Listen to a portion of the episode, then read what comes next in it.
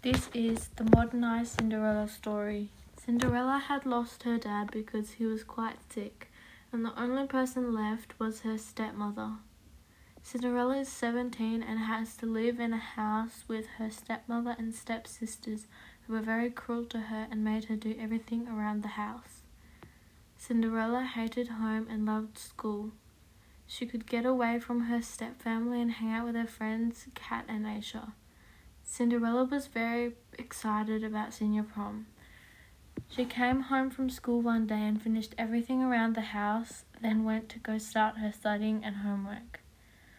But just as she started, she heard the shriek of both her stepsisters calling her name. She rolled her eyes, then got up from her desk in the basement and looked for them. She couldn't find them.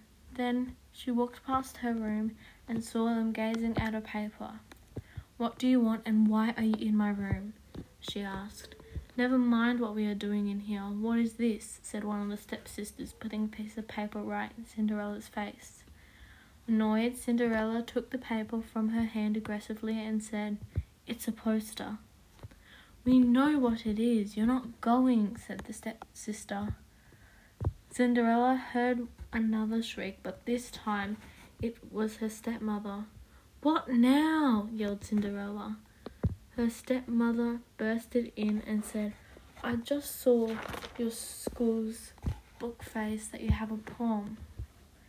For the first time, all the girls giggled, but when they realized what they were doing, they frowned at each other.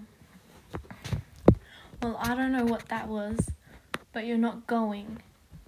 Then they all walked down, not even that surprised. Cinderella went back to what she was doing. Then she told her friends she couldn't go. Upset, Kat and texted one of their other friends to help. Her name was Malia and she's a stylist. Malia agreed to help.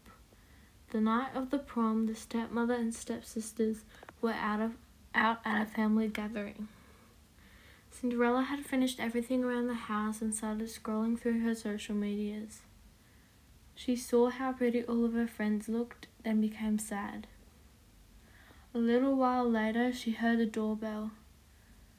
She got up from her bed and unlocked the door and saw Malia. Shocked, she said, What are you doing here? I'm here to help you out. Like, come on, Cindy. Did it not cross your mind to sneak out? said Malia.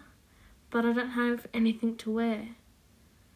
Malia held up hangers with clothes on them and a bag full of shoes.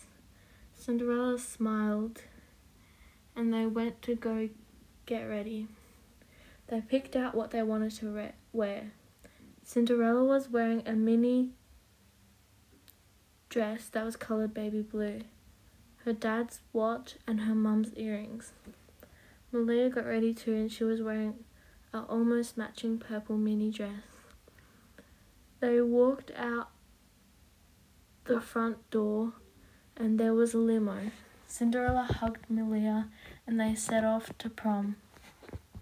When they got there, Cinderella walked over to her other friends and hugged them. They were early, so people were hanging outside. A few guys came over to their group and asked if they could dance with them. Most of the girls giggled and said, No, this is our night. Cinderella was having so much fun. Once it had finally opened, they started dancing. At about 11:50, she realized that she should get home before her stepmother and stepsister got home at 12. Later that year, her friends her, and herself graduated and went to college and were roommates, and they lived happily ever